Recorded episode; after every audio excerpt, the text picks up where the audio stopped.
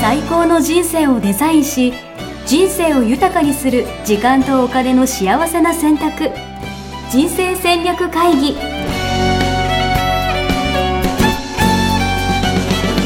この番組は将来の仕事やお金人生にもやもやと不安を抱えている皆さんに元資産運用のプロキャリアとお金の戦略を同時に考える人生デザインコンサルタントの高頃もさあやが過去5年間延べ1700人の人生を望む形で豊かにしてきたメソッドを時間とお金の選択という切り口からお伝えしてまいります皆さんおはようございます。おはようございます。一生三家人生デザイン研究所の高頃もさやです。マネバラの高です。はい、えー、今日は先週に引き続き、はい。金融市場のことをね、ちょっとお話してみしみようと思います。難しい話ですかうん、なるべく簡単にしようと思います。 今日はでもあれですよね。あの、日本の情勢というか、うん、そうですね。あの、2020年までに株がどうなるかっていう話っていうテーマなんで、はい。あの、みんなすごい興味があるんじゃないかなと思うんですけど、うん、そうですよね。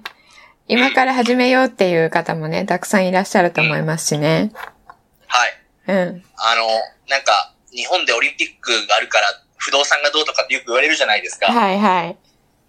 だから多分ね、せっかく日本でオリンピックやるから、うん、稼ぎたいなっていう人もいると思うんですよね。うん、うん、うん。そうでなんかすそれねに。乗じてなんか、いい儲け話ないんですかみた いな。ね、そうですよね。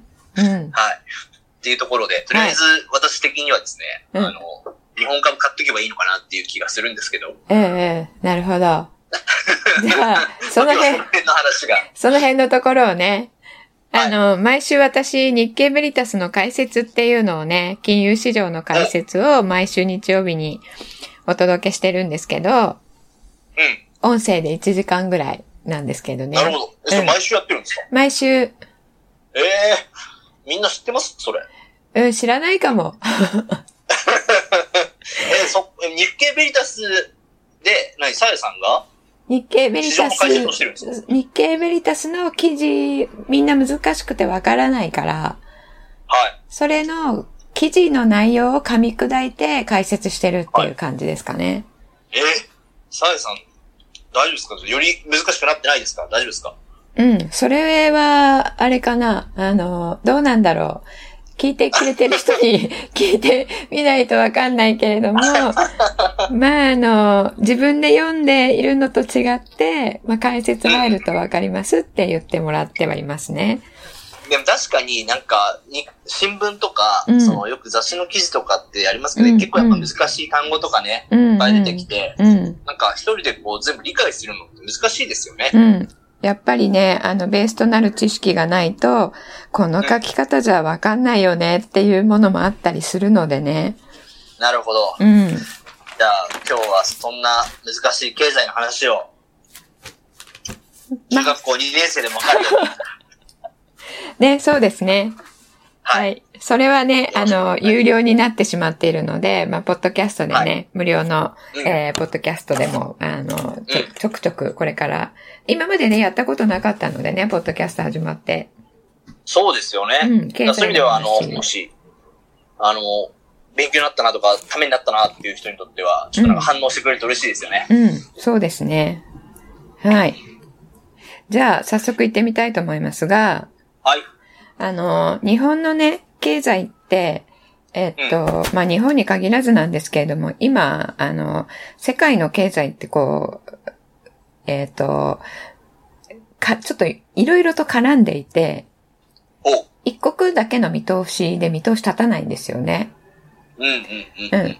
それはなんとなく皆さんわかっているかと思うんですけど、うん。で、特に株の話をすると、うん。日本って世界で一番世界の情勢うん。の影響をもろに受ける株式市場なんですよ。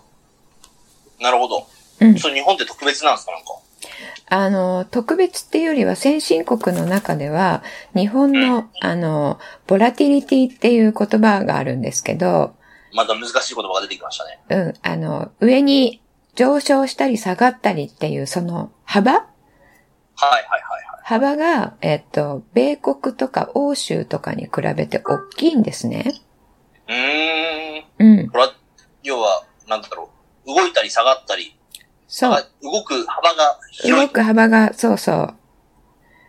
で、それは世界の、あの、どこか違うところで起こったイベントに反応して、えーまあ、反応率が高いっていうことなんですけど、なるほど。うん、例えば、英国が、えー EU を離脱した時にね、うん世界的に株式市場は揺れたんですけど、うん。へ一番下落幅が大きかったのが日本なんですよね。えうんー。。EU よりも、ユーロとかよりも、そうそう。アメリカとかユーロとかよりも。すごい。えすごそれいはね。それは、いいことなんですかいや、あの、いいとか悪いとかじゃないのか。うん、いい悪いではなくて、まあ、それを認識しておくっていうことですね。なるほど。うんだからそういう意味では、じゃあ今回、東京オリンピック云々とかと思ってますけど、うん要はそれ以外のうん、影響も多く受けるよと。そう。むしろそれ以外の影響の方が今ね、大きい。なるほど。うん。なので、東京オリンピック、うんぬんって言ってる場合じゃないって感じ。 そうなんだ。もう、それもう今日の話終わっちゃうじゃないですか。うん、そう、終わっちゃうね。そうなんですよ。あの、特えじゃあに、特にね、日本って一番最初に市場が開くわけですよ。先進国の中で。ほあの、ワインのね、解禁とかも、なんだっけ、あの、秋に。う。ボジョレ・ヌーボーですかそうそうそう。あれも一番早いでしょえ、早いってどういうことですかあの、日いずるところの天使ってね、日本の。なるほど。はいうん。はいはいはいは1日になるのが一番早いっていう意味。日が変わるい。のが。えうん。ー、えなんだー、日本一番早いんですかそうよ。全然知らなかったです。そう。 それみんなで知ってんね、のかなそれで、えっと、月曜日がつまりは早いわけよね、一番。うんうんうん。日本がいて、欧州がいて、米国が空くっていう感じなので、うん。うんそうすると、大体、あの、金曜の夜が閉まってから発表するとかね。あの、米国とか欧州とかも。土日の間に投票するとかね。うん。うんうん。そういうのがあると、そのイベントがあってから一番最初に開くのが日本なんですよね。なるほど。なのでみんななるほまどだパニックってる時に日本が開いちゃう。うんうん。うん。ので、日本が一番反応率が高くなるっていうのも一つ原因としてあります。なるほど。うん。あとはね、日本の株式市場って、はいうん参加者って実はね、日本人が少ないんですよ。えー、そうなんですかうん。6割か7割を日本人以外の外国人投資家って呼ばれてる人たちが占めてる。なるほど。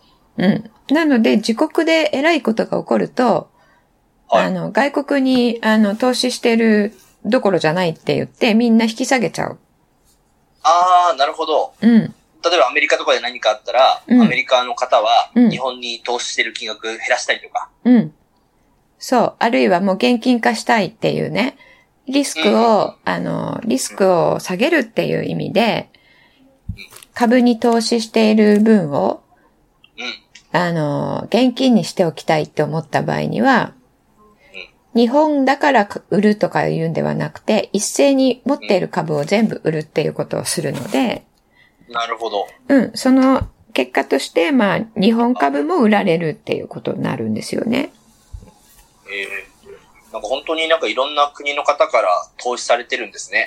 なんかそうそういう認識すらあんまなかったな、今まで。うん、そうでしょう。なのでね、日本株だけを買っているっていうのはね、えっと、彼らの、なんか、残りだけ買ってるみたいな。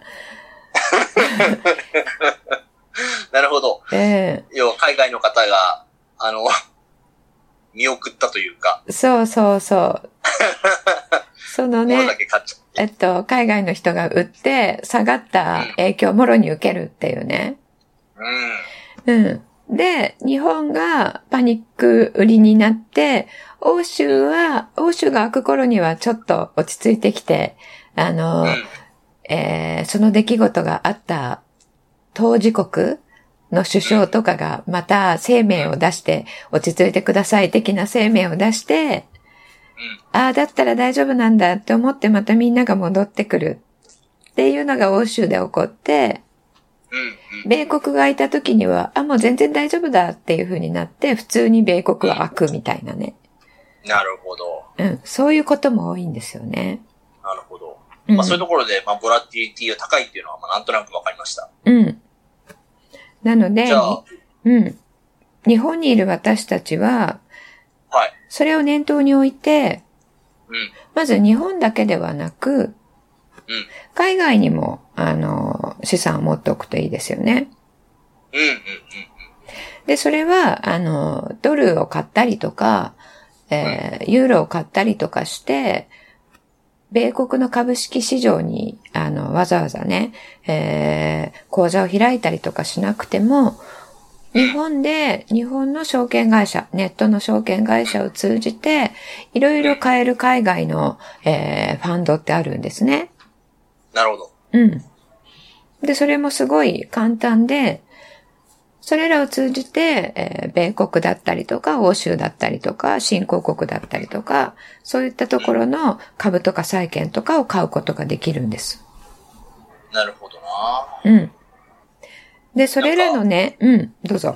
い。うん、いや、なんか、オリンピックがあるんだから、うん日本株超いっぱい買っとけばいいよとか、うん。そんな話じゃないんですかそんな話じゃないですね。うんオリンピックよりも言う、じゃないですか。不動産買っといたら上がるよとか。うん、不動産はね、あの、まあ、オリンピックっていうよりは、ちょっとそれとは全く関係ない、えー、受給でね、あの、うまだ、えー保ってたりとかしますけれども、うんやっぱりオリンピックだからというわけではなくて、えー、あの、金融市場との兼ね合いで、うん。不動産市場がどうなのかっていう、そういう見方をしないと、ちょっと見誤、見誤っちゃいますね。なるほどね。なんか、よくね、投資とか進める人とかって、うん。なんか2020年まではとか、口癖のように言うじゃないですか。ゆうゆう。まあ全部信じない方がいいです ね。彼らは何、嘘っぱちというか、ただ煽ってるだけみたいな感じですか。うん。だって、違うもん。ええなんか、ショックだな。うん。 2020年まではと思って、買ってる人もいると思いますよ。ね。うん。だって2020年まで、2020年が終わったら日本経済終わりですみたいなね、いうこともね。確かに。聞あきとますけどは下がる一方です。そうそうそう、人口がどうたらとかね。うんうんうん。うん、もっともなこと言われますけれども、全くそういうことはなくて、全く仕事はない。おうん。あ、あの、人口が減っていくというのはその通り。で、あの、じゃあ日本経済これからは、まあ、高度成長期のようには経済は発展しませんよねっていうのもその通り。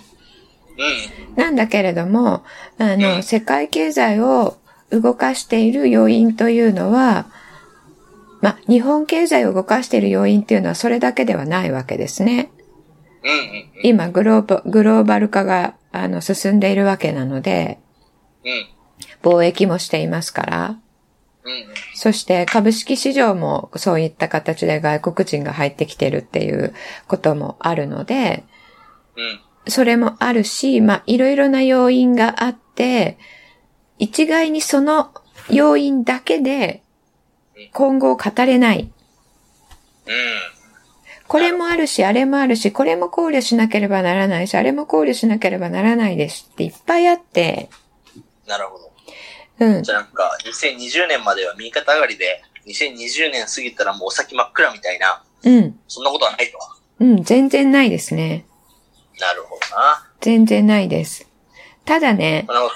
2019年から、おう。えーの真ん中ぐらいから、うん。これは先週もね、ちょっと言いましたけれどもうん、アメリカ経済がちょっと景気後退に入るかもねっていうことで、言ってましたね。うん。で、株式市場はそれのね、け実体経済よりも6ヶ月ほど先行して株式市場は下落を始めるよっていうふうに言いましたよね。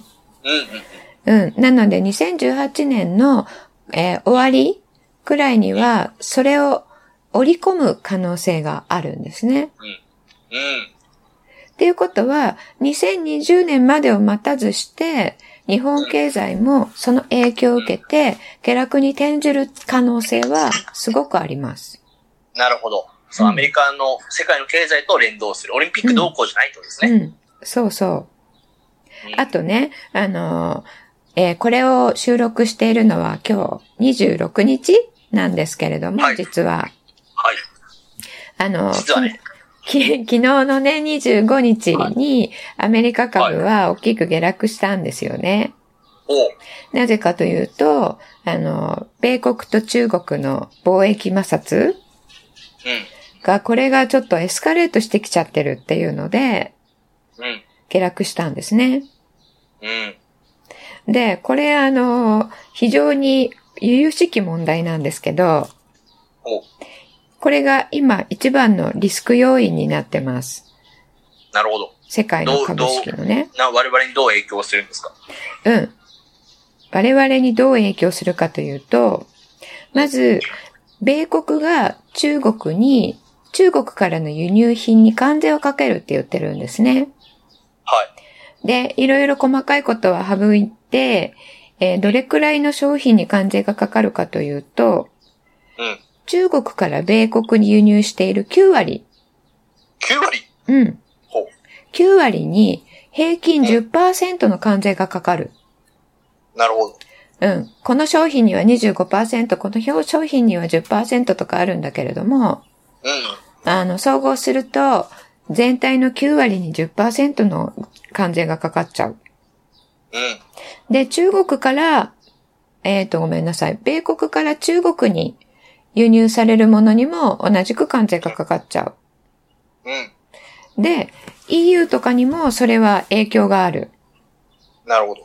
で、高 D も知ってるかもしれないんですけど、ハーレー・ダビッドソンって知ってます全然知らないです。 え、知らないそんなむしろ知ってる人なんですか誰ですかそれは。あれ、あの、バイクの会社ああ、なんか聞いたことあるかもしれない。そう言わハーレれー・るデビッドソンっていうね、あの、日本でも、はあの、バイクが好きな人は、あの、よと。く、はい。なんだろう、角みたいな、あの、ミラーがついてる。 まあ、大きいバイクよ。ハーレーですよね。そうそうそうそう。あれなんかも、あの、この貿易摩擦のおかげで、自分の、えーえっ、と何、売り上げが下がるっていうことで、はいはいはいえー貿易をするのをもうやめて、はい。うん。関税がかからないように EU に工場を移すっていうことを発表したりした。なるほど。うん。なので、米国はね、あの、中国に関税をかけて中国をやり込めたいと思ってるんだけど、実は貿易摩擦って自分に一番跳ね返ってくるんですよね。なるほど。要はその、今まで流通してたものが、うんどんどん少なくなってくるみたいな。そうですか。そう。で、米国のあの企業も、あの、世界でね、えー、世界的企業が米国が一番多いわけなので、うん。世界の貿易量が減ったら、米国の企業が一番やけどするんですよね。うん。うん。で、あの、このまま米中の貿易、えー摩擦がこのままいくと、世界の輸出入の量は6%下がると言われてます。なるほど。うん。 6%下がる。世界ですかしかも。そうそう。輸入と輸出ね、両方とも6%下がるっていう試算があってうん、そうすると日本もね、影響を受けてしまって、日本の GDP は、そうすると、マイナス1.9%の影響を受ける。なるほど。約なんか全2%然、ですなんねか。、日本関係ないじゃんとかっていう話じゃないんですか関係ないじゃんっていう話じゃないんですよ。なるほど。うん。そうすると日本も景気後退に入っちゃなるほど。う。うん。なので、今一番リスクなのが、この貿易摩擦ですね。うん。で、2個目がさっき言った、米国が景気後退期に入っちゃう。うん。うん。で、それをもたらすものが、米国の金融政策。うん。先週言いましたけど、金利の中央銀行ですね。そうそう。はいあれが、えーペースを誤ると、あの、景気後退に入っちゃう。ううん。うん。あと中国が、このアメリカとの貿易戦争で中国景気が失速する。そうすると、えー中国とも貿易をしている欧州にも影響がある。うん。うん。ということで、いろんなところに影響が出てくるんですね。これら全部つながってるんですけれども。なるほど。なんか今の話を聞いているとう、ん。総じて日本株は下がるということにしか聞こえないんですけど、違いますかうん。これらが、あの、マイナスの方向に動くとね。うん。ですけど、とてもいいことを言ですけうど。うん。とてもいいことを言ってもらったんですが、今私はリスク要因って呼ばれる、これらが悪い方に行くと、こういう状況になるよっていうことをお伝えしました。はい。ですけど、実際の経済状況を見ると、うん米国の企業も、日本の企業も、米国の経済も日本の経済も、とても良いんですね、今。なるほど。うん。大体企業は年間で10%台の成長率、うん。うん、を、えーもう、あのー上げていて、で、経済指標なんかもね、あのーうんとてもいいんですね、両方とも。うん。うん。うん。なので、これらが、貿易摩擦がもうクリントン、クリント ン、なんで私クリントンって言っちゃうんでしょうね。トランプ、トランプさんも、あの、こういうことをね、えー経済の専門家からちゃんとレクチャーを受けているはずで、うん。まあ最終的には、あの、落としどころをちゃんと分かっているっていうね、えーことで引き下げて、えー貿易戦争そんな風にならないっていうことだったりとか、米国の中央銀行もちゃんと、あの、えー政策をちゃんと景気の後退を導かないようなやり方をできたりとか、うそのリスクが顕在化しない場合には、ん。うん。その強いファンダメンタルズって言うんですけど、えー経済のあの状況ですね。実際の状況をファンダメンタルズって言うんですけど、実際の状況は強いので、株価は、えーそうすると大体、えー、9%から10%今まで、えーそのペースで上がってきているので、そのペースで2018年も19年も上がっていくっていうことは十分考えられるんですね。なるほど。うんじゃあ全然上がる可能性もあると。うん。そうです、そうです。で、じゃあ、どっちなのよっていうことだと思うんですけど、と、それが気に なる。これはね、さっき言ったように、誰にもわかんないです。うん、この貿易摩擦がどうなるか誰にもわかんないでしょ、大体。嘘。本当ですかさやさんならわかるんじゃないで すかこれね、だから、皆さんね、あの、うん。エコノミストの方とかも、いろいろ、あの、これがこうだからこっちになるはず、これがこうだからこうなるはずっていうのを皆さん言ってるんですけれども、うん。やっぱりそれはね、あのー、どっちかはわかんないんですよ。嘘なんか、金融ベリタスに解説してる人がそんなこと言っていいんですかうん。あの、実際はそうなん です。みんなね、お仕事だからこうなるぞって言いますけれども、はい。まああのね、検証したら、あら、言ったのにっていうのね、結構ありますよね。うんうん。うん。なんか、ないですかどちらかというと上がるかみたいな。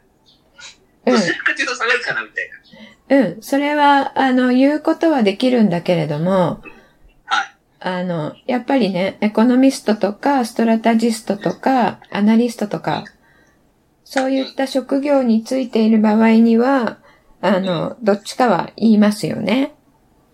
うん。うん。そうですよね。うんそう、予想しないとね、仕事そうになそらうない。ですよね。そうそう。ですけど、それらの人たちの予想を聞いて、一般投資家の私たちがすることっていうのは、じゃあ、どの人が合ってるのかなっていうことではなくて、おうどっちに転んでも、うん自分のポートフォリオは、うんちゃんと年々上がっていくっていうものを作っておくっていうことが必要、大切。なるほど。でもこの人の言うことは当たり、よく当たるよなとか、うん。その、の人の、何、競馬予想とかじゃなくて、うん。じゃなくて。そうじゃなくてう、んちゃんとこの年々というか毎月なのかわかんないですけど、うんちゃんとちょっとずつでも増えていくような、うん。どっちに動いてもいいような、そう。っていうか、どっちにも動くっていうことを前提にうう作っておくっていうことなんですね。ん、なるほど。うん。でもそんなことできたらいいですよね。うん。で、それをするためには、えっと、皆さんが狙ってると思われるうん、株価が大きく動くときをそこを捉えて、そこを狙って買うみたいなことはできないんです。なるほど。うん。なんか、それはねね、安い時に買って高いところに売れば儲かるんじゃないのみたいな思いますけど。うん、うん。言うは安しよね。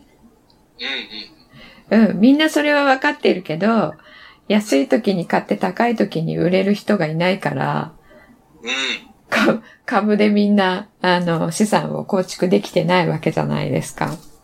確かに。それまあ、はそれ、は要はトレトレードってことですね。そう、それは、そこを狙っているから、これが底値だと思って買ったら、それよりももっと下がるとか、うん、うん、うん。これが高値だと思って売ったら、もっと上がるとか、そういうことになっちゃうわけですよね。うん。それは全部すべからく、一つの方向性にかけているから、それが外れて、外れるわけじゃないですか。確かに。うん。で、当たる時もある。確かにね。で、当た確かっに。まあ、て二分、の一ですからね。そう、当たってやったーって言って、まあすごい今年もう40%も上がったとか、あるいは2倍になったとかね、あると思いますよ。ちゃんと勉強してやっていればね。うん、うん。ですけど、それを継続的に上げ続けることが難しい。うん。確かに。今年もできて、来年もできて、再来年もできるっていうね。それをすることが非常に難しいです。うん。まあ、まあ、かん単純決済に2回に1回当たって、2回に1回外れるみたいなのもありますからね。そうそうそう。なので、非常に多くの人が陥ってしまうのは、いや、さやさんね、10年間やってるんだけど、あの、何年と何年はすっごい良かったんだけど、その後何年に、あの、ちょっと損失を出してしまって、今はトントンぐらいですっていう人がすごい多いんですよね。なるほど。うん。で、まあ、あ負のけてないだけいいですけどね。そうね。負けてないだけいいね。うん。って思うことにしている。でも実際だって負けちゃって人に言えないみたいな人もいっぱいいますからね。そうよね。うんそう。全然、あの予想が裏目に出ちゃってね。う英国のあの EU 離脱の時なんてうん、当たってる人の方が少なかったですからね、世界的にもん。。うん。あ、そうなんですね。うん。プロも全員、いやいや、そうは言っても離脱はしないでしょって。プロも9割ぐらいがそう言ってたわけなので。なるほど。確かに、プロ9割そう思ったらなんか、私もそうなのかなとか思っちゃいますからね。うん、そうそう。それこそね、オリンピックまで日本は良くて、その後下がるよって言ってるのが9割の人なわけで、確かに。うん。確かに。それは根拠として挙げてるのは、あの、恣意的に取った1個か2個のファクターですから、確かに。じうゃあん9割の人が言ってるからって9割そうなるとは限らないってことですよね。全然限んないんですよね。なるほど。全然限んないですよ。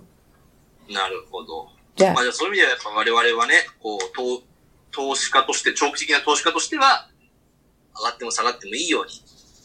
そう。短期的にはね、うん。短期的には、あの、大きく上がったり、大きく下げたり、っていうことに見舞われるっていうことを前提に投資するっていうことですね。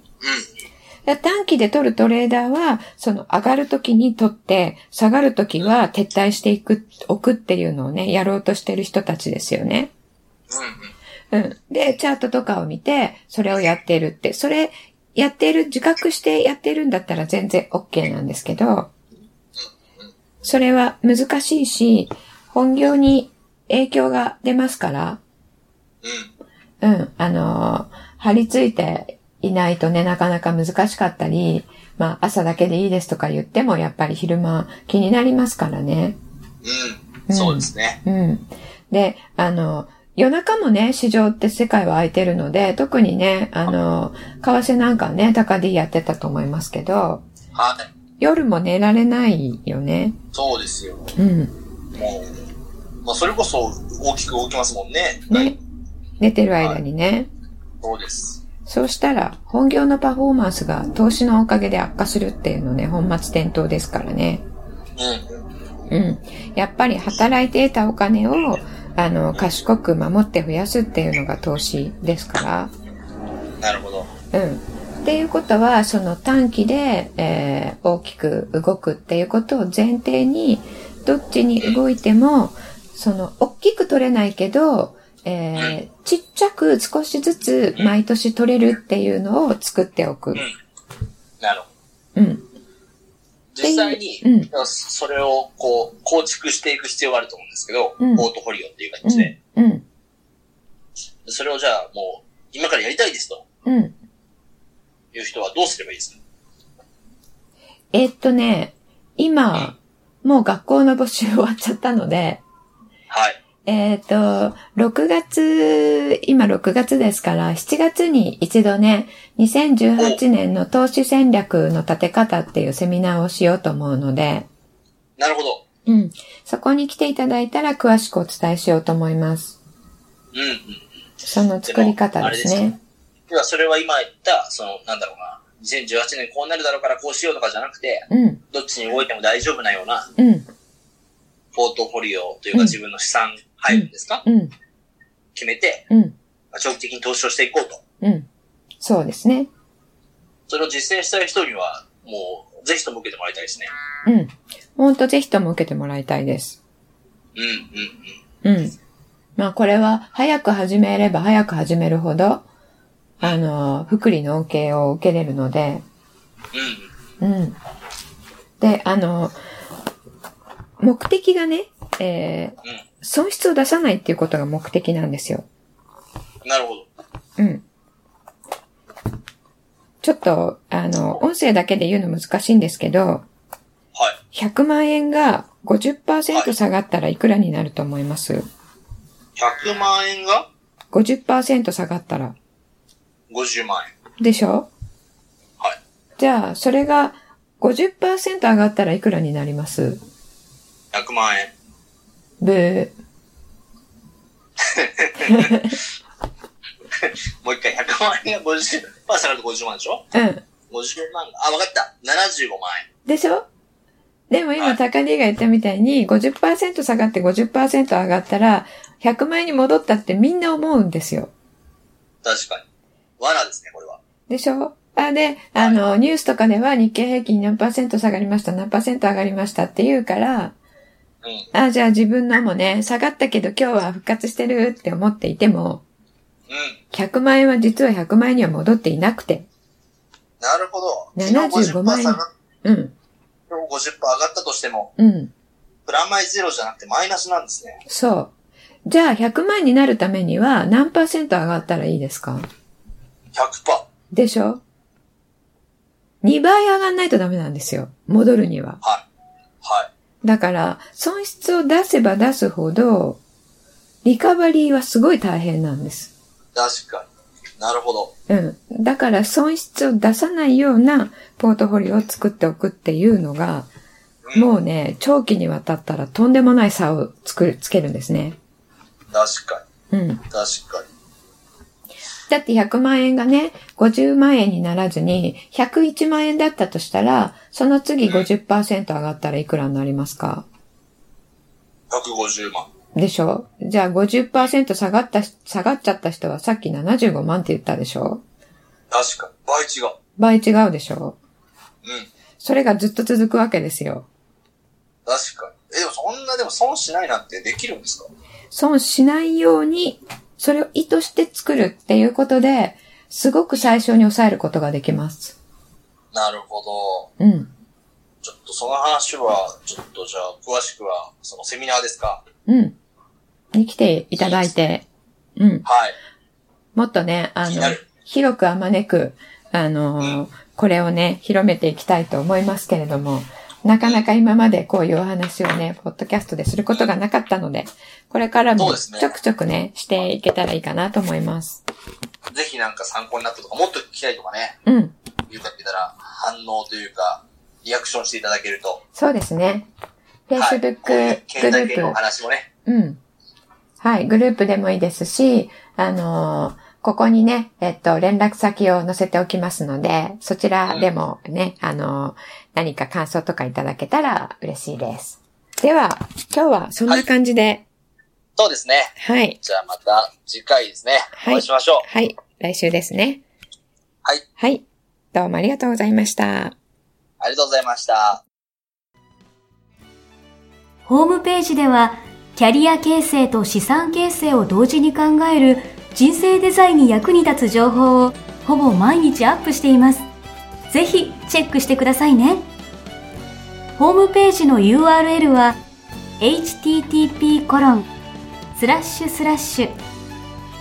http://missionmitke.com またはミッションミッケ人生デザイン研究所で検索。皆様のお越しをお待ちしております。